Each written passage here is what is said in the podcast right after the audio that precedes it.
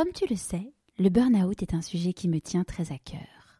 Sans mon burn-out, en 2019, je n'aurais pas créé Pourquoi pas moi.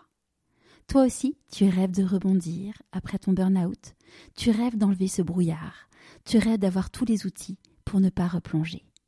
Je suis tellement heureuse de t'annoncer que je viens de créer la solution pas à pas pour rebondir et transformer ton burn-out en opportunité. En moins de trois mois, tu auras confiance en toi, tu auras compris les vrais responsables, tu auras toutes les clés pour vivre la vie qui te correspond. Ce programme est finançable avec ton CPF et pour toute inscription avant le 18 mars, profite d'une offre spéciale lancement. Pour en savoir plus, rendez-vous sur pourquoipasmoi.co.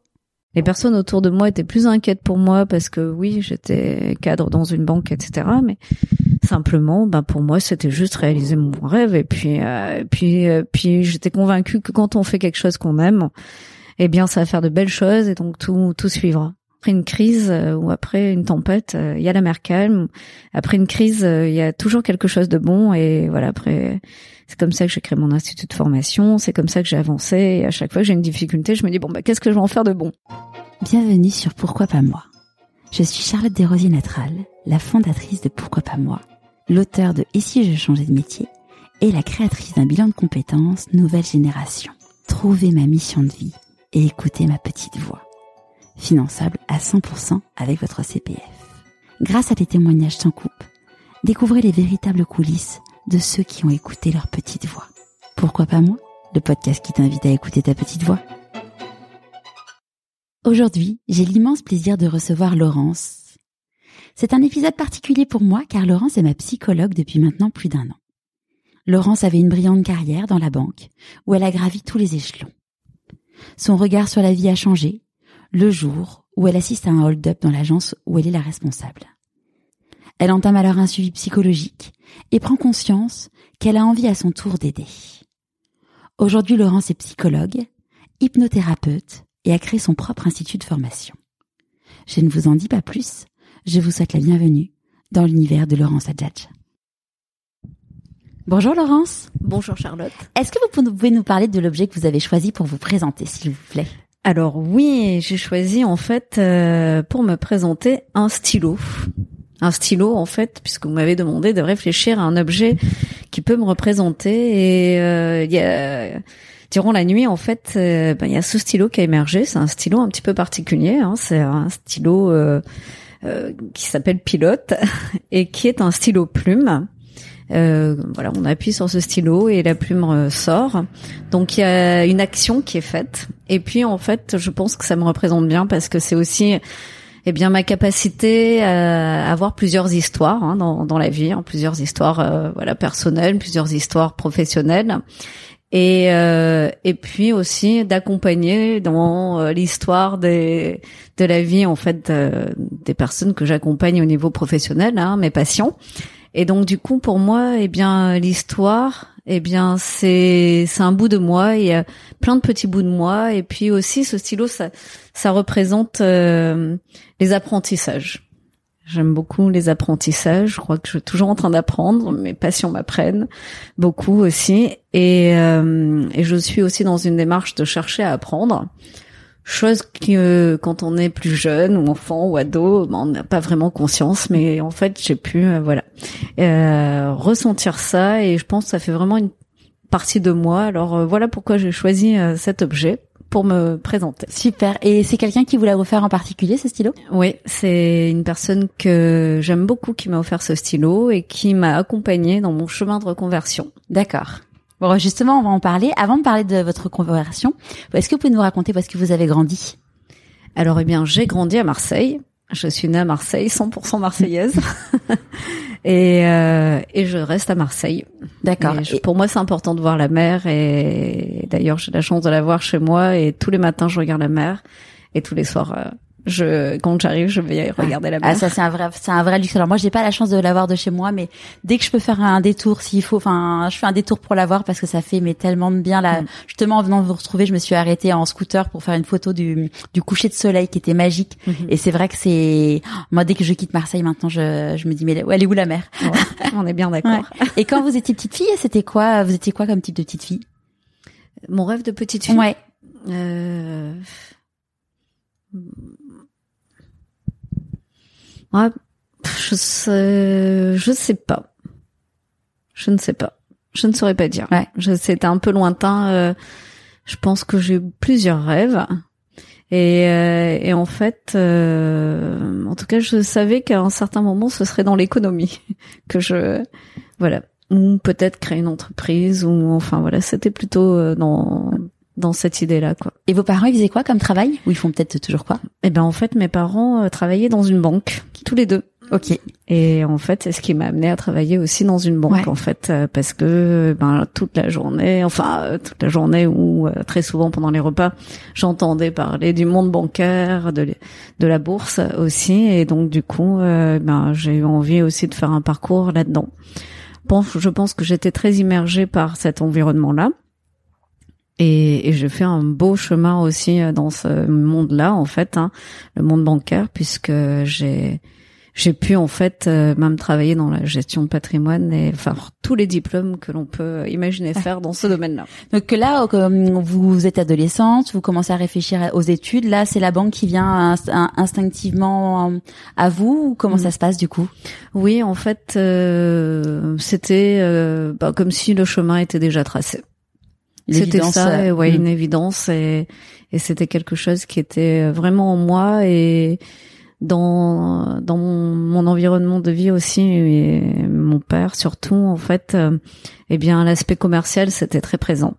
Euh, donc c'est vrai que pour moi d'être commercial dans la banque c'était quelque chose euh, voilà qui était euh, euh, quelque chose que j'avais envie de vivre et euh, et en même temps eh bien euh, avec une meilleure amie euh, ma meilleure amie de l'époque on parlait beaucoup de psycho et elle elle était en archi et, euh, et à chaque fois, eh bien, voilà, on analysait psychologiquement les copains, les copines, et puis, euh, et puis c'est c'est un petit peu comme ça que ça s'est le côté euh, psycho en fait euh, est apparu ouais. pour moi. Mais du, mais il y avait aucune question au moment de faire vos études de se dire ah, tiens. euh, Aucune question en effet au moment de faire mes études, sauf quand je me suis spécialisée vraiment dans les études et que ma copine en fait, euh, voilà, n'a pas pu poursuivre en archi et en fait est allée s'inscrire euh, à l'université de psychologie en fait à Marseille à Aix, pardon. Et en fait, euh, je l'ai accompagnée.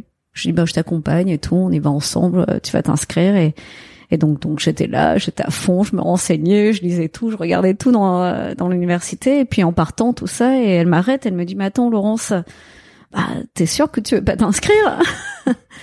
Et, et là en fait ça m'a très fortement surprise. Et je me suis dit ben tiens euh, bah non en fait euh, je lui ai dit non non moi je, je veux aller jusqu'au bout de ça en fait et, Parce que vous faisiez quoi du coup comme type d'études? En fait j'ai fait un BTS action commerciale et puis en fait j'ai fait une spécialisation dans les produits financiers D'accord. et c'est après au sein de la banque en fait que j'ai poursuivi tous les diplômes euh, Ouais, c'est ça qui est bien dans la banque, c'est qu'on peut euh, en Ouais. effet euh, avoir des formations, des masters. Exactement. euh, mm. Ouais, exactement. Jusqu'à devenir euh, docteur en finance et jusqu'à euh, passer un MBA de gestion de patrimoine Ok. euh, à Euromed à l'époque, euh, Euromed Marseille, là, qui est Kedge maintenant. Donc là, à cette époque, donc ça vous appelle, mais vous dites non. Ben voilà, exactement. Mais elle avait quand même bien, bien, bien, bien repéré cette flamme Mm. qui était là et puis euh, qui a émergé plus tard. Et donc là, donc vous commencez à travailler dans la banque. Oui, exactement. Je rentre par la petite porte, je suis au guichet. Je travaille d'abord au Crédit Agricole à Cassis. Mm. Je tombe vraiment avec des, des super personnes.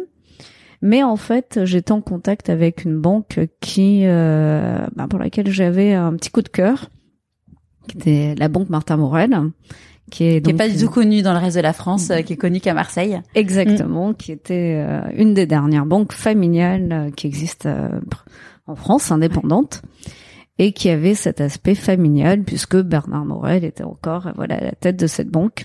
Et donc du coup, j'ai pu rentrer dans cette banque. Et puis, je pense que le fait que ce soit dans cet état d'esprit-là, eh bien, j'ai continué mon chemin. Et puis, j'ai vraiment eu une belle ascension aussi, puisque je suis devenue euh, responsable d'agence à une des premières femmes euh, à 30 ans, euh, chef d'agence, on va dire, dans, dans cette banque. D'accord. Et ça, vous l'avez euh, vécu comment, euh, le fait d'être la première femme, une des premières femmes? Ben écoutez, euh, j'en avais pas vraiment conscience euh, au début, hein. et puis c'est en parlant avec d'autres personnes euh, qui m'ont envoyé en fait euh, bah, c'est ça quoi, et qui qui ben là m'a fait mettre voilà le projecteur sur euh, sur euh, bah, ce, ce changement là et bon bah je l'ai vécu encore plus, j'ai endossé on va dire encore plus la fonction euh, avec euh, fierté et puis ben surtout envie de réussir quoi. Ouais. Et à ce moment-là, vous avez des peurs? Non, euh, à ce moment-là, ça, ça fait son chemin. Ouais. Ça fait son chemin et et à ce moment-là, euh, enfin, au fil des années, par contre, eh bien, euh, je commençais à ressentir que, eh ben, ce monde-là était un monde particulier. C'était un monde qui euh, était aussi euh, très euh, très inhumain en fait et puis ben parler d'argent toute la journée c'était quelque chose qui finalement euh, n'avait pas un très très pro- profond écho pour moi Ouais. Un petit manque de sens voilà Mm. complètement et euh, et puis en fait à la période des des subprimes où il y a eu beaucoup de trafic de comptes bah alors là pour moi ça émergé totalement comme quelque chose euh, d'insupportable de pouvoir conseiller parce que je gérais des portefeuilles titres toute la journée donc je parlais de ça et de pouvoir cautionner des euh, des sociétés qui trafiquaient leurs comptes de pouvoir eh bien orienter euh, voilà des portefeuilles de gestion euh, pour ces sociétés là pour moi c'était enfin je me sentais plus du tout en phase. Et euh, donc, donc, ça se passait comment dans votre corps? Eh bien, euh, j'ai je me demandais en fait comment effectivement j'allais pouvoir poursuivre.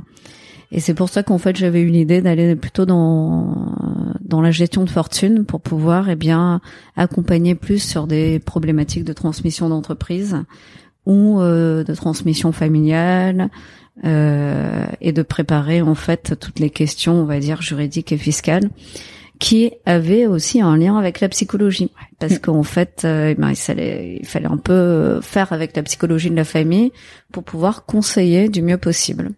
Et donc c'était vers ça que ben, finalement j'avais évolué jusqu'à ce qu'arrive en fait dans, dans mon agence en fait un, un hold-up Mm. et, euh, et à ce moment-là en fait euh, ben, j'étais responsable d'agence et j'ai vécu ça comme un réel choc un très très gros choc émotionnel Ouais, J'imagine, ça me donne des frissons.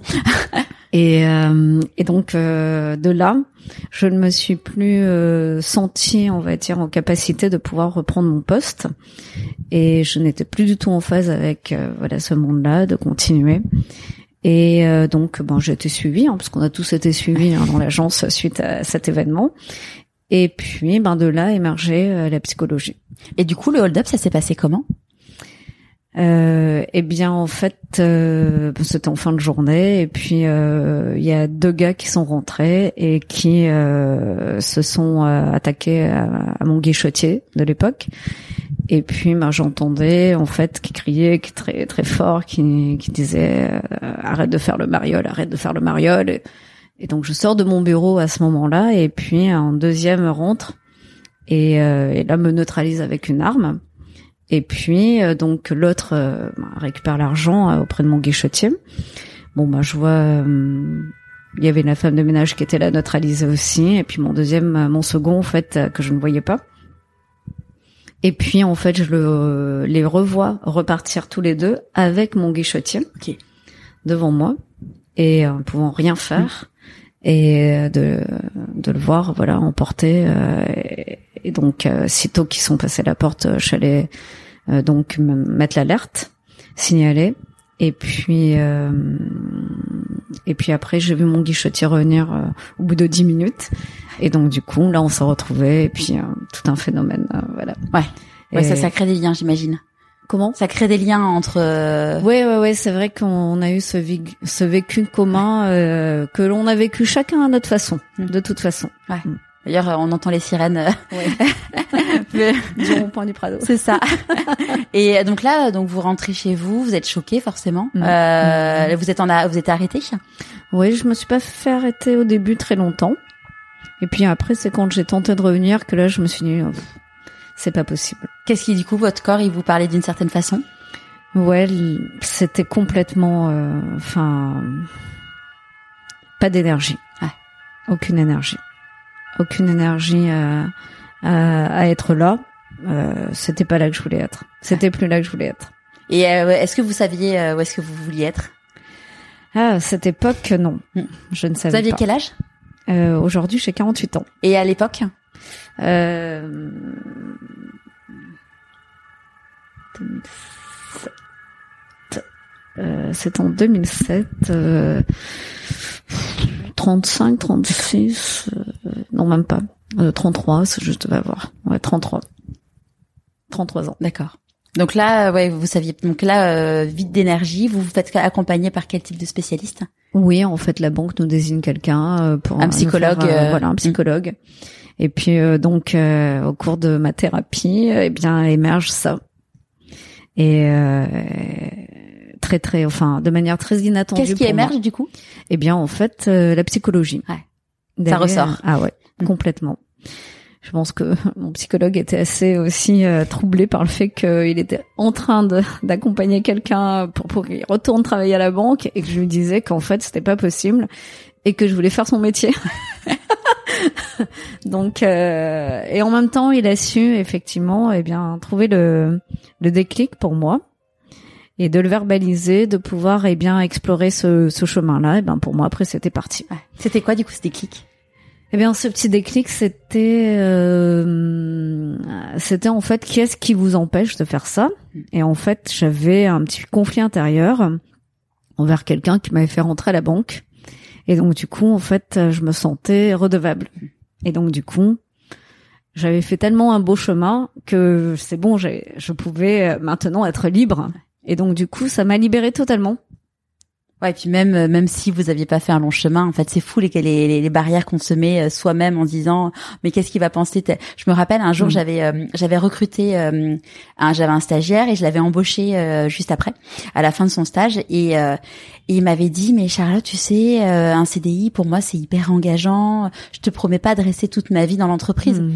Et je l'ai regardé en, en lui disant mais tu sais euh, moi non plus enfin je vais pas rester toute ma vie dans cette entreprise donc enfin Hmm. je te demande pas de t'engager enfin c'est un CDI oui mais on va Mm. pas euh, tu vas pas faire 50 ans euh, chez nous quoi. Mhm, Et mhm, d'ailleurs euh, d'ailleurs je m'étais fait chasser euh, peu de temps après et j'étais partie peut-être six mois après donc euh, mhm, et je lui ai dit regarde tu vois enfin d'ailleurs bon lui était parti entre temps mhm. parce qu'il avait il avait été trop de pression pour lui le CDI mais euh, ouais en fait il y a un truc qu'on se dit mais les gens ils on leur ils- on leur doit ça mais en fait en vrai euh, Ouais.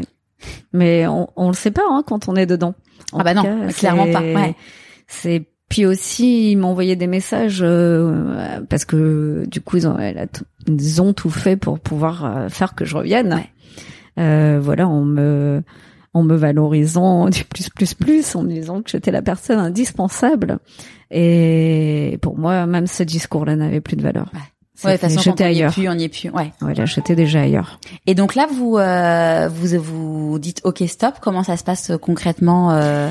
Eh bien, du coup, ben là, j'étais euh, arrêtée tant que voilà, il ne trouvait pas une solution alternative. Et puis, donc, euh, ben de là, j'ai commencé à faire plein de lectures en psychologie. J'étais, j'allais prendre des bouquins à la bibliothèque.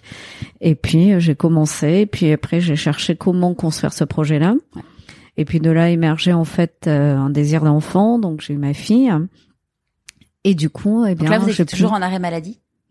euh, non, non, Non. j'ai j'ai repris, j'ai repris. En fait, je me suis arrêtée peut-être euh, un mois et demi. euh, Enfin, voilà. Et j'étais à fond. En fait, je faisais que de lire toute la journée.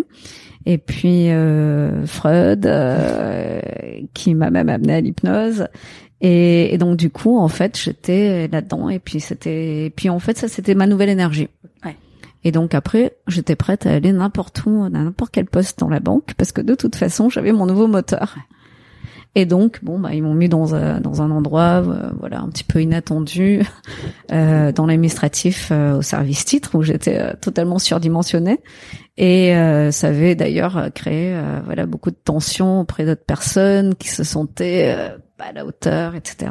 Et des gens qui et mais bon, moi je faisais mon chemin et puis euh, j'acceptais et puis jusqu'au moment où euh, je pense Bernard Morel a dit non mais Laurence elle peut pas rester là. Enfin qu'est-ce qu'elle fait là? Et, et donc du coup euh, ils m'ont euh, mis à, à la euh, à la gestion de fortune en fait Ok. au poste. euh, où, Donc c'est euh, arrivé après. Ouais, c'est Ouais. arrivé après. Sauf que là j'avais euh, repris les études de psycho. Donc là, vous avez donc euh, vous avez commencé les études avant de, de, de devenir maman? Juste en fait, j'étais en candidat libre. Je me suis donné une année de candidat libre euh, pour vivre ma grossesse. Donc le fait que je sois arrêtée, j'ai pu eh bien commencer à faire cette première année à distance en fait à l'université Paris 8. Euh, donc suivre cette première année, commencer à faire des lectures, etc. J'étais enceinte, donc c'était. Et puis après, j'ai euh, dès que ma fille est née, ben après j'ai, je suis rentrée dans la vraie première année. Et puis en ayant déjà, euh, voilà. Du coup, vous êtes, vous alliez, vous faisiez les allers-retours entre Paris et Marseille. Euh non, parce qu'en fait, c'est une université à distance. Euh, donc en fait, je faisais tous les cours à distance. Et c'était très très bien fait pour l'époque euh, où on pouvait avoir un forum avec les profs, avec les étudiants. Et on avait des gros bouquins à lire. des gros pufs et euh, voilà. Et donc j'étais dedans. et là euh, en faisant la, la, les études vous dites c'est bon j'y suis je suis à ma place ouais là exactement je me dis euh, voilà ça y est maintenant euh, c'est là-dedans que je veux continuer à avancer et donc avec du coup la banque Martin Morel vous avez mis fin à votre contrat quand?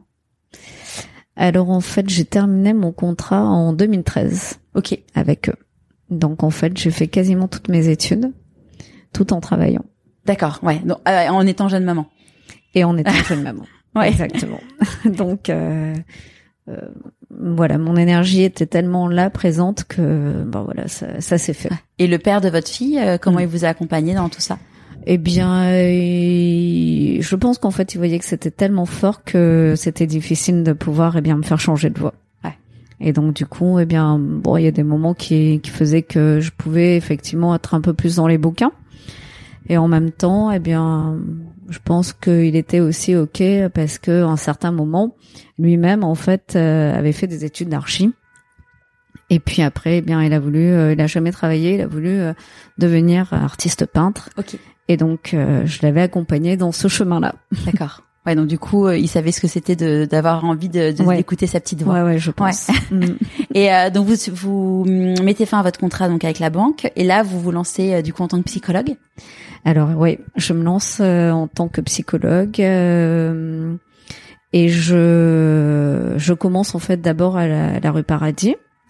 En fait, quand je sens que je peux commencer à travailler, eh bien, euh, j'entame voilà une négociation avec eux pour partir. Et puis, eh ben, je trouve un local euh, tout près. Et puis, ben voilà, c'est parti comme ça. Qu'est-ce qui fait que vous vous sentez prête? Eh bien, euh, bah, de plus pouvoir continuer à la banque. Hmm. À, un moment, euh, je sentais que c'était plus, enfin, ouais, je pouvais plus. Hmm. Je pouvais plus. Il y a des choses qui changeaient là-bas encore. Et euh, donc je me suis dit non, non, là je peux pas continuer dans ce nouveau chemin avec eux. Et donc c'est le moment de bouger. C'est comme ça que j'ai pris. Euh, je me suis mis en action. Et euh, la, la plus grande peur des personnes quand on se reconvertit, c'est l'argent. comment vous avez géré ça du coup le parce qu'entre le moment où vous vous lancez et le moment où vous commencez à avoir vos premiers patients, comment ça se passe? Alors eh bien en fait j'ai pas eu mon premier patient quand quand j'ai commencé en fait, parce que j'ai un petit peu commencé en souterrain. Euh, Comme beaucoup, hein. Euh, ouais. Ouais. Mm. Parce qu'en fait, eh bien, c'est important de pas se lâcher à demain. Ouais. C'est de pouvoir, eh bien, voilà, j'avais ça, j'étais moins investi, on va dire, dans la banque, et en même temps, eh bien, j'étais en train de construire euh, mon projet professionnel et donc du coup ben, j'ai commencé donc c'est comme si en fait j'étais deux parties de moi et il y avait une partie en fait qui était euh, secrète ouais. Et euh, et qui existait aussi. Et donc en fait j'ai eu la possibilité de commencer à exercer un petit peu avant dans un autre euh, cabinet. Et donc j'ai eu un début de patientèle qui m'a permis de me lancer. Mais c'est vrai que les premiers rendez-vous en fait étaient un peu particuliers. Et en même temps, euh, c'était tellement là que en fait, euh, il n'y avait pas de doute. En fait, même chez les patients. Et donc du coup, bah, je me suis dit c'est là, je suis à ma place, et donc je continue. Et, et puis, euh, et puis à chaque rendez-vous, c'était à chaque fois l'ivresse de pouvoir aider, de pouvoir avoir du sens dans ma journée. Quoi. Ouais. Mm. Et ça, du coup, ça fait maintenant plus de 10 ans que 15 ans que vous faites ce métier. Mm. Est-ce que vous l'avez encore cette flamme? Ah oui, complètement, complètement. Tous les jours, je dis merci de pouvoir faire ce que je fais. Et puis, ben, tous les jours, je dis merci d'être dans ce cabinet aussi. Pourquoi? Bah parce qu'en fait, euh, d'être dans ce cabinet Ouais. ou de, bah parce qu'en fait, dans ce cabinet, je me sens particulièrement bien. D'accord. Ouais, pour moi, c'est des bonnes ondes. C'est ouais, ouais, vraiment. Je l'ai fait tel que je suis. Voilà, j'ai tout refait, tout est fait en fait avec plein de petits objets là autour de nous euh, euh, qui me constituent et qui me donnent la force et aussi et qui me régénèrent. Voilà, et donc du coup, c'est c'est aussi en fait euh, mon cocon. Ouais. Ouais, puis la pièce est grande. Enfin, je sais que Mm. l'autre jour, je suis allée chez déjeuner avec une amie qui est psychologue aussi, et son bureau, il est tout petit. Et bon, alors, euh, Mm. on y est bien, mais euh, c'est quand même tout petit. Et puis, Mm. euh, du coup, les- comme vous, vous êtes en hauteur, vous, il y a Mm. pas les volets, les rideaux. Enfin, c'est, Mm. on voit le ciel. Mm, ouais, Ouais. tout à fait. Mais par contre, je dois vous dire que j'ai commencé dans euh, 10 mètres carrés aussi. C'était tout petit. Je faisais trois pas, on est arrivé au, can- au fauteuil. Et euh, donc c'était vraiment tout petit petit et bon j'étais très bien, c'était rue Paradis. Et donc là maintenant c'est une autre dimension et Ouais. j'en suis ravie. Mm. Donc là, du coup, vous commencez en tant que psychologue entre guillemets euh, Mm. traditionnel. Euh, à partir de quand vous commencez à vous intéresser à l'hypnose, à l'EMDR? Alors en fait, ça s'est pas vraiment fait comme ça. C'est que d'abord j'ai commencé à me former. Enfin en même temps que la fin de mes études, je me suis formée à l'hypnose. D'accord. parce qu'en fait euh, je lisais en fait Freud et en lisant Freud qui a pratiqué l'hypnose eh bien je me suis euh, et qui a abandonné l'hypnose je me suis dit mince c'est vraiment euh, j'arrêtais pas de me dire mais quand même s'il a abandonné l'hypnose c'est qu'il y avait vraiment quelque chose là-dedans et donc du coup en fait j'ai téléphoné à, à mon cousin qui euh, qui pratiquait l'hypnose et je lui ai dit voilà je veux me former à l'hypnose où est-ce que et en fait, euh, en bonne ericksonienne, hein, parce qu'on parle de l'hypnose ericksonienne, qui est donc l'hypnose thérapeutique et, et médicale actuelle, il m'a dit, ben voilà, telle école, je lui donne telle note, telle école, je lui donne telle note, telle école, et puis en fait, je suis allée me former jusqu'à jusqu'à Rennes. D'accord. Mm. Et ça, ça a duré combien de temps la Alors formation? ça, ça a duré deux ans, et c'est justement ça qui m'a permis de commencer un petit peu à travailler, à avoir un début de patientèle.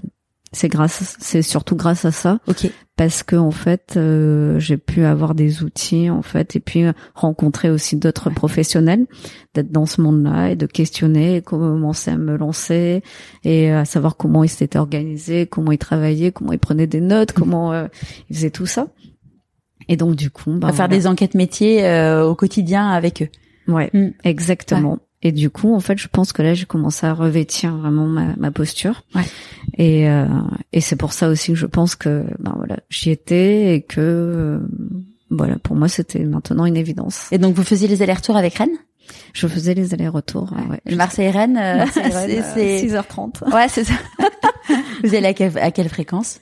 Oh c'était une fois par mois à peu près ou une fois tous les 5 6 semaines Ouais, c'est costaud. hein. En plus avec une petite fille, euh, Mm, mm. ouais il fallait vraiment avoir envie. ah ouais vraiment vraiment vraiment Mm.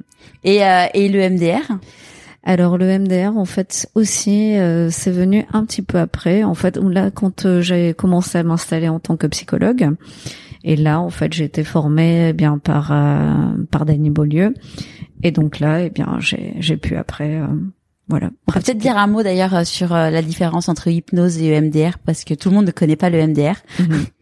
Alors, eh bien, déjà, euh, donc euh, le MDR, euh, c'est une une approche qui repose sur les mouvements oculaires et qui est particulièrement adaptée dans le cas de psychotrauma. Euh, quand on a vécu un événement traumatique, comme un accident ou une agression, eh bien, une part émotionnelle vient se loger dans une partie du cerveau qui fait qu'on peut se sentir empêché ou freiné dans sa vie, soit pour avancer, soit pour se sentir du mieux possible.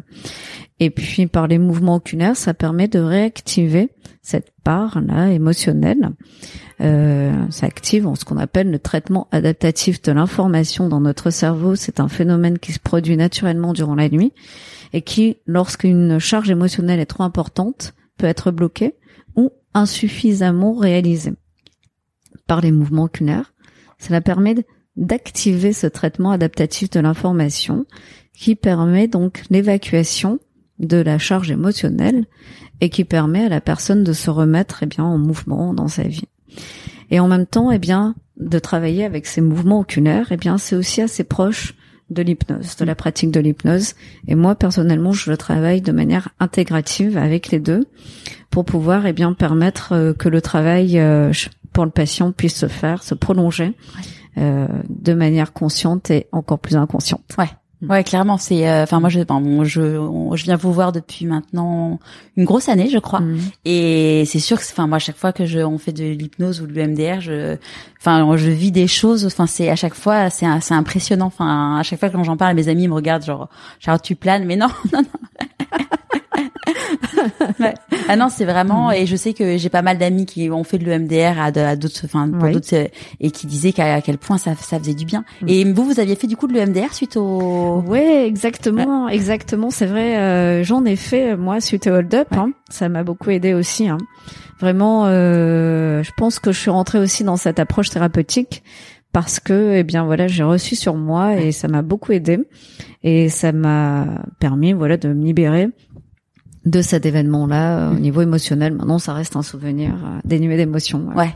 C'est ce que m'avait dit ma psychiatre à l'époque. Elle m'avait dit, on a souvent envie d'aider sur ce sur quoi on a sou- souffert. Ouais, Et Mhm. euh, je trouve ça joli. hein, ouais, de- ouais, ouais, vraiment, c'est vrai. Mhm. Merci pour la question parce que j'ai omis de le dire. Avec plaisir. Donc du coup là vous vous lancez euh, vous vous lancez donc euh, en tant que psychologue euh, avec euh, à la fois comme comme euh, outil le MDR et l'hypnose et en parallèle vous lancez une école de formation.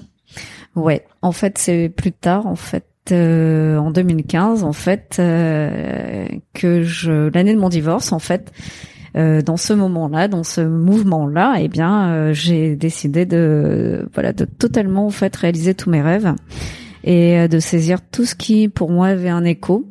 Et donc, du coup, eh bien, est arrivée ben, cette idée. En fait, ça s'est fait de manière, euh, enfin par une rencontre hein, aussi. euh, donc j'étais moi-même eh bien à Paris, accompagnée donc dans un institut de formation euh, dirigé par mon cousin. Et donc euh, je l'accompagnais, j'étais en tant que superviseuse là-bas. Et puis en fait à chaque fois je dis oui, il me faudrait faire quelque chose à Marseille pour que ce soit plus dynamique et tout, pas qu'on aille à Paris ou à Rennes pour se former. Et puis des personnes qui souhaitaient se former aussi me disaient mais comment on peut se former? Et donc, euh, et finalement, on n'allait pas jusqu'à Rennes ou à Paris, et puis tomber dans des instituts qui étaient pas très sérieux, qui formaient eh bien non- des non professionnels de santé. Ouais, et puis un vrai sujet. euh, mm. Ouais. Et puis qui abandonnaient cet outil, qui disaient ah non, euh, qui était un bel outil d'accompagnement aussi au niveau thérapeutique. Et puis, bah en fait, à force de dire ça, et, eh bien en fait, cette personne me dit mais attends, mais t'as qu'à le faire toi. Et si tu le fais, on te soutient. Et mon cousin qui était à côté de moi m'envoie un gros coup de coude en disant ouais. Et donc voilà. Et c'est parti de là. Et comme en fait, je suis une personne qui aime beaucoup les défis, le défi de reprendre mes études, et bien là, le défi de créer cet institut de formation. C'était un moment de ma vie où c'était vraiment le bienvenu parce que j'étais avec une nouvelle énergie. Et donc du coup, eh bien, j'ai créé cet institut. Et pour moi, ça a beaucoup de sens aussi de pouvoir transmettre, de pouvoir, eh bien, aussi euh, toujours être là à m'intéresser, à être ouverte à ce domaine et euh, à le faire évoluer aussi. C'est fou comme euh, dans ces moments de vie, euh, le divorce, on a ce besoin de se dire, de réaliser ses rêves et de d'un espèce d'électrochoc, de euh, un peu un choc, un- bah, c'est clairement un choc post-traumatique aussi, de Mm, se dire mm. comment je fais pour euh, et mm, bon, vous avez eu vécu un burn-out, vous avez vécu le divorce et finalement c'est fou de se dire que euh, on, on se dit souvent avec le burn-out, c'est bon, j'ai Mm. été explorer tout, mais non pas. Il y a le, le- la vie nous envoie encore des signes en mode non, mais t'as- il y a encore il y a encore un truc à aller à aller chercher. Ouais, ouais, ouais, tout à fait. Alors j'ai vécu une- dans, dans l'autre sens, d'abord le divorce, après le burn-out. D'accord. Et, euh, et effectivement, je pense que c'est des moments où euh, là on touche des points en fait d'énergie, des ressources. Et je pense que dans ces moments-là, en fait, euh, et d'ailleurs, en fait, souvent les créateurs hein, le disent euh, que dans la souffrance on peut créer. Et ben, je pense que c'est très créateur cette période-là, et, euh, et d'être euh, ouverte à ça, d'aller chercher ce qu'il y a de bon et qu'est-ce qu'on peut continuer à faire de bon euh, malgré cet événement? Eh bien, ça donne en fait une énergie euh, extraordinaire et qui permet en fait euh, de ben, de tout réaliser. Parce que effectivement on, on a ce vécu là et puis euh, ça voilà ça te donne une expérience une maturité et euh, et un vrai sens à la vie Ouais. fait, aussi pour soi en fait je pense Ouais, que se ça dire, reconnecte à des choses Mm. Ouais, se dire finalement on était deux et euh, Mm. on est on n'est plus qu'un et, et vraiment apprendre à s'aimer euh, à s'aimer profondément. Oui, Mm. tout à fait. Et puis, ben, quand on est deux, ben, peut-être on s'autorise moins. Mm. On s'autorise moins parce que, eh bien, on laisse la place à l'autre, surtout, enfin, le côté féminin, euh, qui est en train de changer, c'est très bien. Euh, où on, on se dit bah ok, on apporte à l'autre, on fait grandir l'autre, et puis finalement euh, jusqu'au moment où eh bien on peut un peu s'oublier aussi. Et puis ben quand euh, la fenêtre s'ouvre, on se dit mais ah ouais, mm. eh bien je vais je vais moi aussi m'envoler. Et puis euh, ça ça fait de très très belles choses. Ouais. Mm. Donc là vous lancez l'école l'école. Est-ce que vous avez un syndrome de l'imposteur qui vous titille en disant mais qui suis-je pour pouvoir former d'autres mm. personnes? Eh bien, en aucune façon. En aucune façon. Pour moi, euh, ça, ça n'existe pas. Ça n'existe. C'est tellement évident que. Ouais. C'est d'autant plus évident en fait que, en fait, ben là, je vais vous dire une première phrase en fait qui m'a qui m'a accompagnée en fait pendant euh, tout ce, ce, chemin de reconversion. Hein.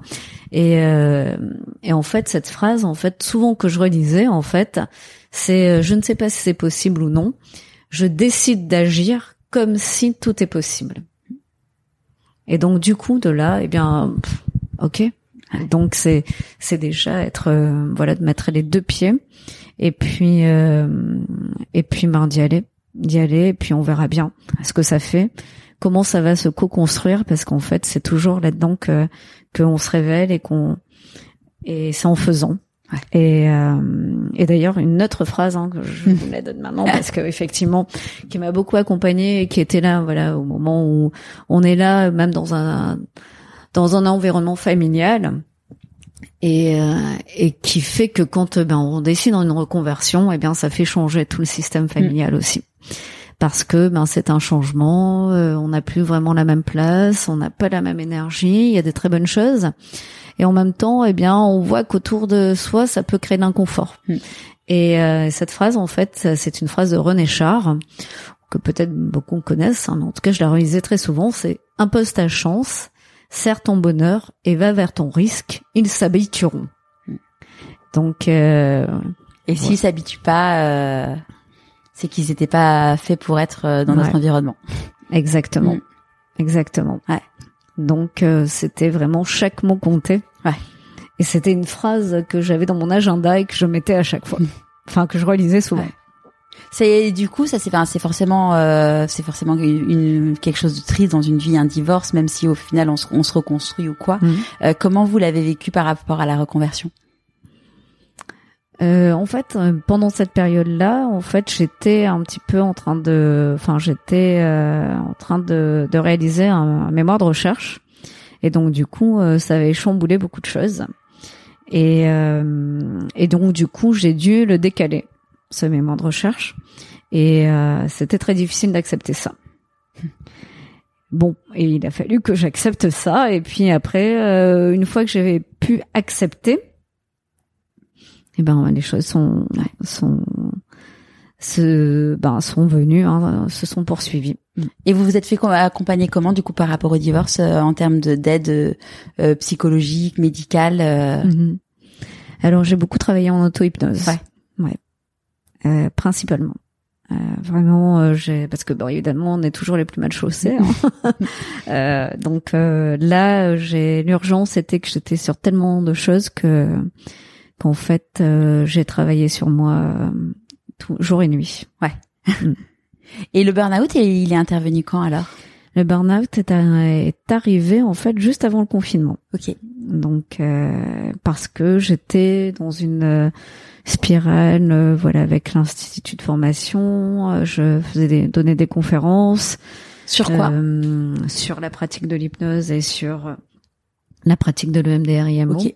Et euh, sur ben voilà après l'étude que j'avais faite lors de mon mémoire de recherche qui portait euh, sur euh, l'impact de la communication thérapeutique issue de l'hypnose auprès des soignants anesthésistes et en posant comme hypothèse que ça avait un effet modérateur sur le burn-out. Ok. Et et donc du coup auprès de plus de 300 anesthésistes en fait donc c'était une grosse étude. les résultats ont montré que ça avait un impact et donc du coup, après, ben, j'ai partagé aussi euh, cette étude lors de congrès. Okay. Et euh, donc j'étais vraiment euh, très très active puisque bah voilà euh, d'avis au cabinet mm. en tant que psychologue, de pouvoir voilà créer l'institut de formation, l'aspect donc de gestion administrative, donner les formations, faire des conférences, être maman, être maman. et pour moi, être maman, c'était très très important aussi. Donc c'était first, c'était le cœur de la fleur. Et, et donc du coup, eh bien voilà, ça demandait beaucoup d'énergie, mais ça se faisait très très naturellement. Et j'ai pas vu venir parce qu'en fait, j'avais la tête dans le guidon quoi.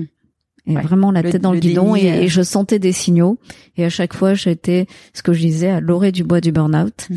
et dès que je sentais que je mettais un pied je travaillais beaucoup en auto-hypnose sur moi-même sur moi-même. Et je ressortais je sortais les deux pieds. Je re-rentrais les pieds et je faisais que ça. Et et euh, jusqu'au moment où en fait euh, ben voilà le confinement est arrivé. Là j'ai j'ai eu j'avais les deux pieds. Ouais. Et euh, et là j'ai laissé faire. Parce que en fait, euh, enfin c'est mon corps qui m'a dit que j'avais les deux pieds puisque j'ai fait que dormir pendant 15 jours. Ouais. Et euh, et de là en fait, euh, bon émergé hein, pendant toute cette bulle hein, qui a été vraiment pour moi un cadeau de la vie hein, mmh. euh, parce que ça m'a permis d'avoir cet espace pour m'occuper de moi enfin. Et euh, donc j'ai pu voilà travailler sur moi et pouvoir eh bien voilà changer des choses dans mon rythme de vie. Ouais. Et depuis en fait je suis très très vigilante à tout signe de burn-out. Mmh. Qu'est-ce que vous avez changé du coup? Eh bien, j'ai changé en fait euh, mon emploi du temps, mmh. c'est-à-dire que je me donne des, des plages horaires pour moi. J'ai pu reprendre des activités de loisirs aussi. Euh, qui, est, qui avait sens pour moi en fait comme euh, comme jouer au golf que j'avais abandonné pendant plus de 20 ans et euh, donc avec d'autres activités, de me remettre au sport, de me mettre au yoga. Et maintenant, je pratique 15 minutes de yoga tous les matins, ouais. euh, voire plus le week-end. Et euh, donc de remettre des choses, d'être plus attentive à mon corps et à mes cellules. Ouais. Quand vous dites à vos cellules, c'est-à-dire Eh bien, en fait, tout ce que je peux donner de bon à mon corps, en fait, c'est donner des choses qui sont bonnes à mes cellules pour pouvoir avoir, eh bien, un système immunitaire euh, plus fort et pour pouvoir, eh bien, potentialiser hein, aussi toutes ces cellules parce que la force du mental, eh bien, mm. est incroyable. Et quand on a conscience de ça, quand on sait qu'on a, eh bien, par les pensées négatives, la capacité de pouvoir les détruire, ou par la pensée positive, mais pas que, en fait, mettre des choses qui sont bonnes pour soi, eh bien on peut apporter beaucoup à, son corps. Et, euh, et, qu'est-ce que vous faites du coup pour mettre euh, qu'est-ce que vous mettez en place quand vous sentez que les signes du burn-out euh, vous chatouillent? Eh bien en fait, je ralentis. Maintenant, pour moi, c'est insupportable de s'arrêter parce que cet arrêt-là, en fait, heureusement qu'on l'a tous vécu en même moment, parce que ça aurait été encore plus dur pour moi de le vivre parce que je voulais pas m'arrêter. Et aujourd'hui, en fait, je ralentis. Et euh, j'avais été voir un médecin euh, à l'époque où j'étais vraiment à l'orée euh, du bois, du burn-out. Et j'avais été furieuse, mais c'est quelqu'un qui a vécu un burn-out, donc je faisais confiance. Et il m'a dit en fait, eh bien, vous allez dormir 20 minutes. Faites 20 minutes de sieste par jour. Vous calez dans votre emploi du temps 20 minutes de sieste par jour. Tant que vous n'avez pas fait ça, vous ne revenez pas me voir. Alors j'étais furieuse parce que moi j'attendais des trucs, des compléments alimentaires, des choses et tout, un suivi, euh, voilà, en acupuncture euh, euh, il faisait aussi une acupuncture.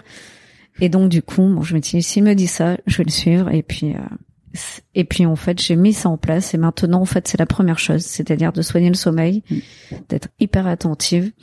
Maintenant je peux faire des micro siestes de 5 minutes, ouais. me mettre plus en auto-hypnose aussi euh, que ce que je pouvais le faire avant, dans ce but-là pour me régénérer. Et ça, c'est vraiment quelque chose que je que je mets en place, avec aussi une alimentation, euh, euh, voilà, qui, qui a changé puisque j'ai expérimenté un jeûne thérapeutique, okay. qui m'a permis aussi de pouvoir, eh bien, avoir une nouvelle euh, approche sur moi-même et par rapport à l'alimentation. Et, euh, et, me libérer de voilà de tout ce qui peut être là de l'ordre de la consommation euh, classique. De coup, du coup, ça a changé quoi concrètement dans votre alimentation? Eh bien, euh, déjà, je sais qu'on peut fonctionner qu'en buvant. Euh, ok. Voilà, on peut vivre comme si on est un arbre, et c'est pour ça que quand vous venez à mon cabinet, il y a des bouteilles d'eau. Ouais, ouais c'est vrai qu'il y a beaucoup de bouteilles d'eau. et donc parce que parfois je peux faire des journées tout entières d'enchaîner et faire une journée de jeûne. D'accord. Pour pouvoir eh bien me régénérer pour la semaine et régénérer mon corps et puis avoir une attention sur euh, donc euh, de manger du frais. Okay. Manger exclusivement du frais. Ouais, pas du que des légumes, des fruits, des légumes et de les cuisiner. Hein. Donc, euh, et euh, voilà, et être attentive à moins de protéines euh, animales. Et euh, voilà, en fait. Ça, ça, et du coup, c'est de l'eau en continu ou il y a quand même des tisanes et des. Oui, il y a aussi des tisanes. Hein les yogiti. Oui, les yogiti. Ouais. Les yogiti hein, que je vous ai proposé. C'est Charlotte. Ouais. On disait tout à l'heure, euh, je sais plus le, le, petit mot que vous aviez. Oui, vous voulez que je le. on peut, on peut le lire. Il, il, était joli. Vous lirez le vôtre aussi. Ouais, avec plaisir. Allez, euh, donc c'est faire la part des choses prouve que vous êtes en bonne voie. Ah, sur la ah, c'est le bien, c'est le, ah, bien, ouais. Ah, non, mais c'est bien. c'est moi, je vais lire le vôtre. Hop. Et oui, en effet, faire la part des choses prouve que je suis dans, ma bonne voie, c'est clair. Et vous, c'était parler à votre âme, dans votre imagination. Ouais. ouais avec l'hypnose. Euh, eh ben voilà, c'est juste ça. Ouais, Exactement, ça me parle beaucoup.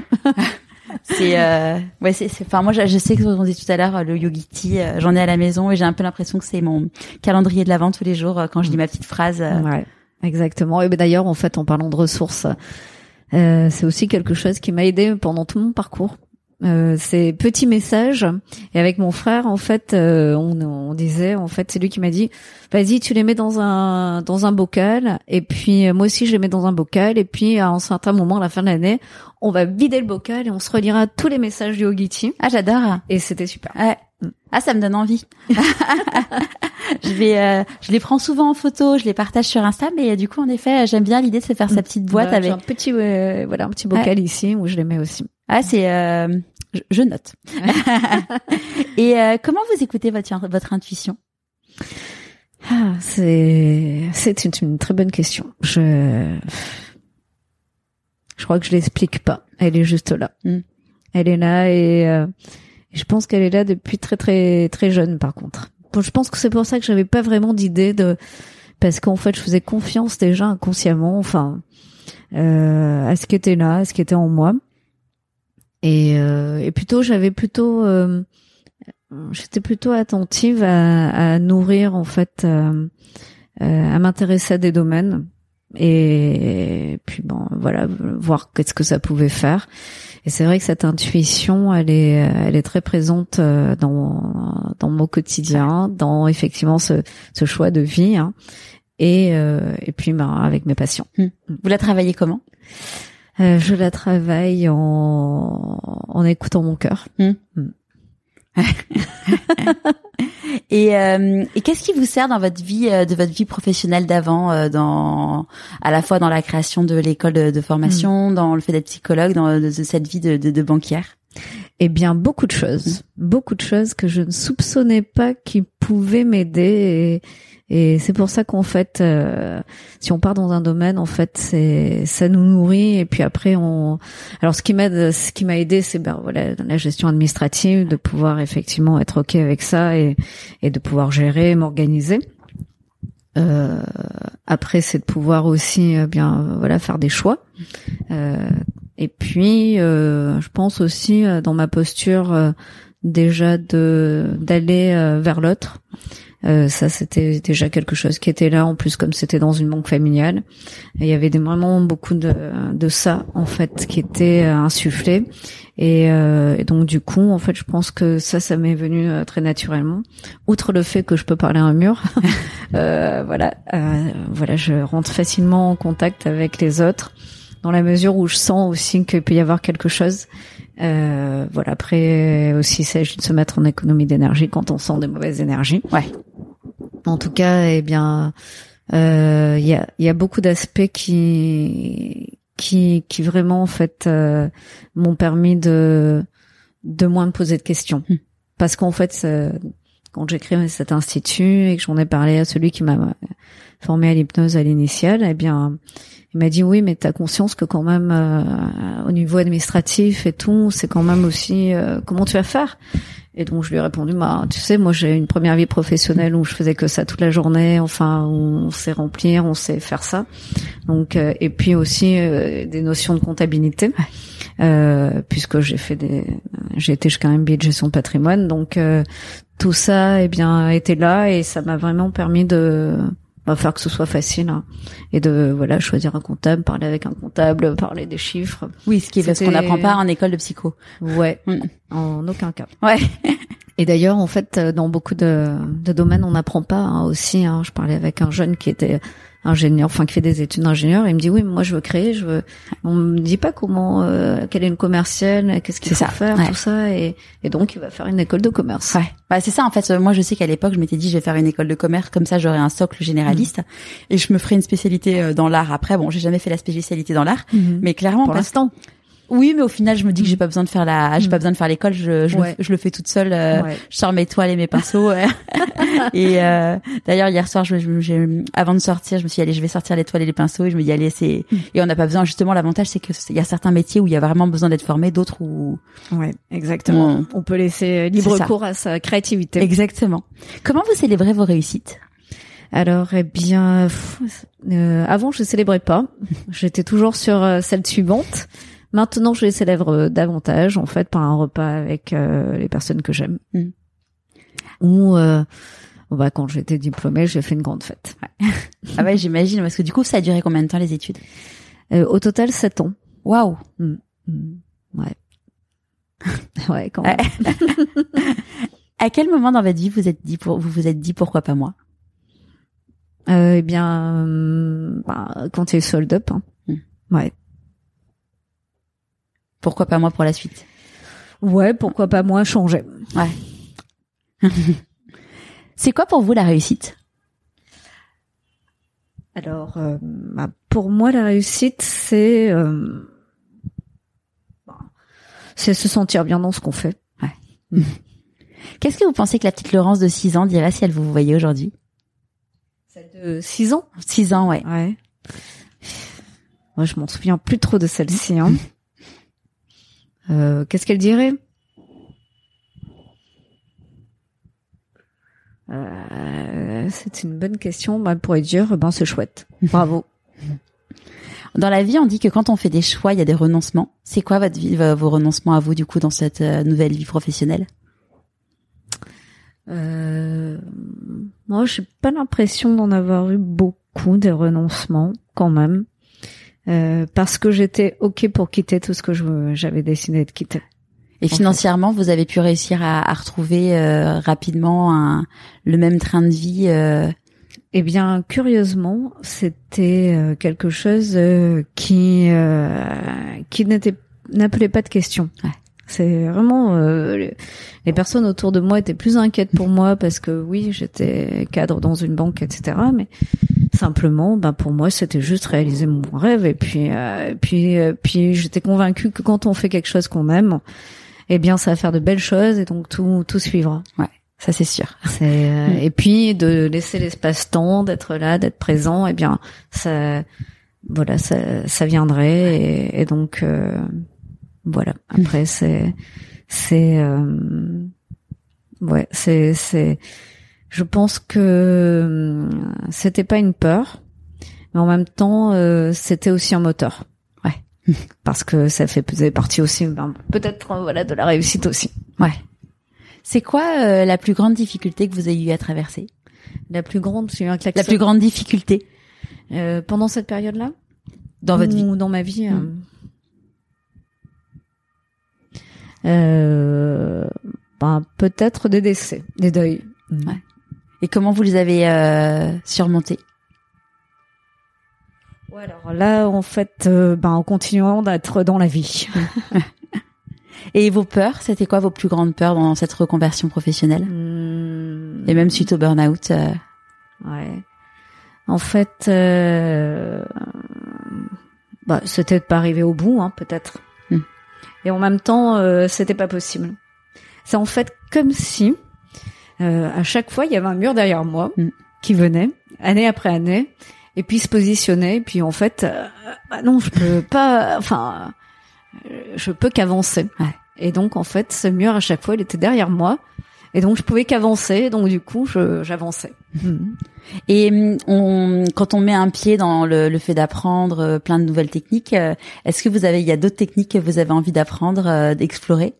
Ouais, ouais, en fait, il y en a, il y en a encore beaucoup. En fait, euh, euh, la technique ACT, en fait, c'est quelque chose qui m'intéresse aussi. Et puis, en fait, tout ce qui est de l'ordre de la quantique aussi, ça me parle beaucoup. voilà, de, de, ce que l'on peut effectivement, eh bien, voilà, aborder au niveau énergétique. Et je pense que euh, l'intuition qu'on peut avoir déjà, qui peut être présente en tant que thérapeute, ou euh, la sensibilité que l'on peut avoir, eh bien fait que on est là et qu'on qu'on est en lien avec tout ce qui est là présent dans la non matière mm. et toutes les informations qui sont présentes là aussi dans l'univers. Et quand on a conscience de ça, eh bien je pense que c'est un très très un très bel outil, enfin c'est c'est juste une connexion indispensable euh, pour accompagner au niveau thérapeutique. Et je pense que j'ai envie de faire grandir ça dans ma façon d'accompagner. D'accord.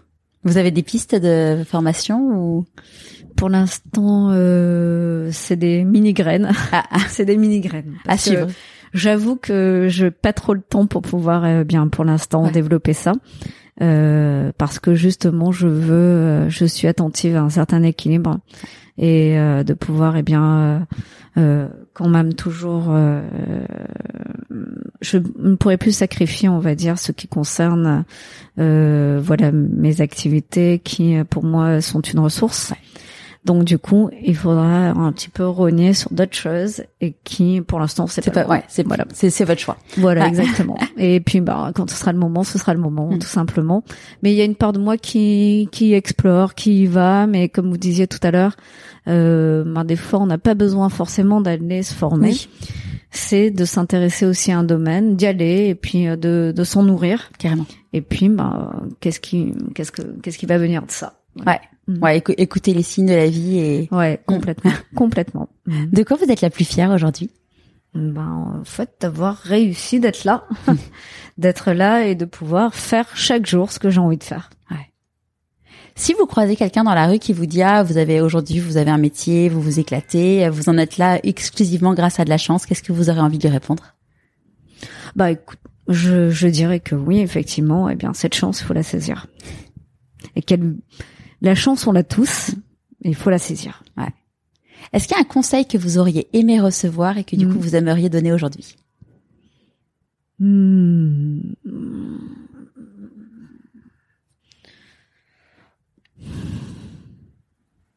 Bah, accroche-toi. On vous l'a jamais dit? Mm, Non, mais je me le disais souvent. Et le meilleur conseil qu'on vous ait donné? Euh, Bah écoute, euh, ce serait, euh, ce serait, ce serait, euh, bah, euh, ouais, ouais, c'est, vas-y, tu peux être soutenu. Est-ce que c'est quoi vos prochains défis? Ah, mon prochain défi, c'est d'être meilleur en anglais. de pouvoir voilà être et mon prochain défi encore un défi bon je vais le dire c'est de pouvoir faire un championnat de golf. Ah super. En fait j'ai appris qu'il y a des championnats des championnats seniors. Ok. Et je me dis bah pourquoi pas moi génial. Ah oui. Est-ce que vous avez un conseil de lecture à partager avec nous? Euh... J'en ai un, j'en ai plusieurs. Euh... Et là, tout d'un coup, j'en ai un qui me vient, mais le titre, en fait, euh... m'échappe un peu. En fait, euh, c'est euh, c'est un titre un petit peu euh, euh, un petit peu décalé en fait euh, sur le bonheur en fait euh, et et qu'en fait d'aller que dans la quête du bonheur eh bien c'est aussi se mettre en souffrance et que en fait le bonheur eh bien c'est constitué de haut et de bas et qu'on apprécie le bonheur quand il y a des bas aussi ou des difficultés dans la vie et donc du coup, en fait, euh, c'est de pouvoir accepter de ne pas être à la course euh, au bonheur, mm. mais juste d'accepter ce qu'amène la vie. Ouais. Et que quand on est dans cette posture, de pouvoir être là, euh, accepter ce qui est là présent dans la vie, eh bien, on est plus libre. Ouais. On est plus libre d'accepter ce qu'il y a de moins bon et de bon aussi, et, et d'y être juste attentif. Ouais. Il a été écrit par qui ce livre? Je retrouverai Ah. le titre. Non? Je- je, Vous me le je donnerez, je le ouais, mettrai, je vous le dirai, euh, je vous le dirai, je, je, vous le- dirai, je le rajouterai. Ouais, ouais, ouais, volontiers. Mais c'est euh, c'est marrant parce que moi c'est c'est un truc dont j'avais vraiment pris conscience en voyant le film vice versa, le dessin animé. Ouais. Euh, où on voit vraiment les émotions et on se dit mais en fait finalement que que joie euh, n'est pas là s'il n'y a pas eu tristesse avant Mm. ou colère et donc ça Mm. permet enfin ça avait été c'était un- une coach en en une formation de stress enfin pour de apprendre à gérer le stress qu'on avait euh, qu'on avait reçu et Mhm. vraiment ça avait été ouais, un, un, un espèce d'électrochoc de me dire bah oui parce que moi je vis un peu dans le monde des bisounours Mm. où euh, à chaque fois que je, je voyais des films petits, je me dis mais pourquoi il y a le moment de tristesse? On pourrait Mm. pas avoir un truc toujours où c'est. Mm. Mais en fait, c'est pas ça la vie, quoi. Non. Ouais. Non, c'est pas ça. En effet, puis euh, c'est vrai les fameuses émotions hein, que tout le monde veut arriver euh, à gérer. Mm. Ben, c'est de vivre avec, hein, tout simplement. Et c'est vrai que je, enfin moi depuis que j'ai pris conscience de ça, et puis depuis aussi euh, que j'ai pris conscience qu'on peut pas sauver tout le monde, hein, parce que c'est vrai que quand euh, j'ai commencé mes études de psycho, j'étais un peu dans cette idée-là, ouais, je vais sauver tout le monde et tout. ouais. Et en fait, euh, c'est Erickson hein, qui nous apprend ça euh, en hypnose aussi. Et ben, c'est d'accepter qu'on peut pas soigner tout le monde parce qu'il y a des personnes qu'on ne peut pas soigner euh, parce qu'ils ne veulent pas changer. Ça. Et, et donc, euh, et donc du coup, en fait, ça m'a fait changer de posture euh, face à la vie. Et puis, ben, voilà, certains événements aussi. Et, et puis de pouvoir euh, accepter ce qu'il y a de bon. Et, et en fait, maintenant, je me dis. et, euh, bah, après une crise euh, ou après une tempête, euh, il y a la mer calme.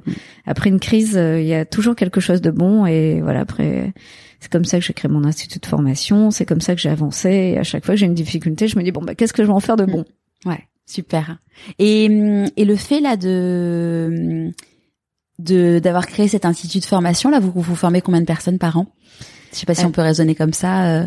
Ouais, euh, une euh, cinquantaine, je. D'accord. Ouais. Et est-ce que tout le monde, parce que souvent il y a des personnes qui me disent non mais moi je suis pas sensible à l'hypnose. Est-ce que tout, enfin finalement vous pouvez euh, travailler avec n'importe qui sur l'hypnose, avec l'hypnose?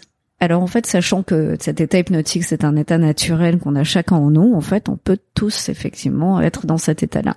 Après, il y a des contre-indications euh, d'ordre euh, psychiatrique euh, qui font que on va pas travailler avec euh, voilà des psychotiques et des personnes qui sont déjà dissociées. Ok. Et euh, après, on peut travailler avec tout le monde, Ouais. dans la mesure où la personne est d'accord. Mm.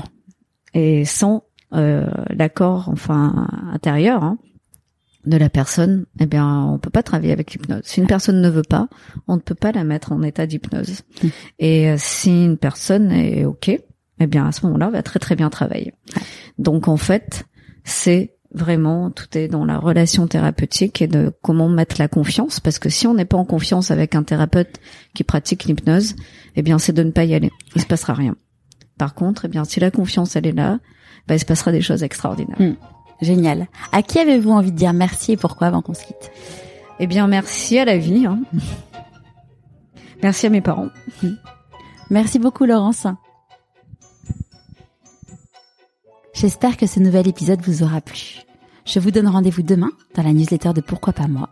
Et en attendant, si le podcast vous plaît, soutenez-le en mettant 5 étoiles et un commentaire sur Apple Podcast et en vous abonnant sur votre plateforme d'écoute préférée.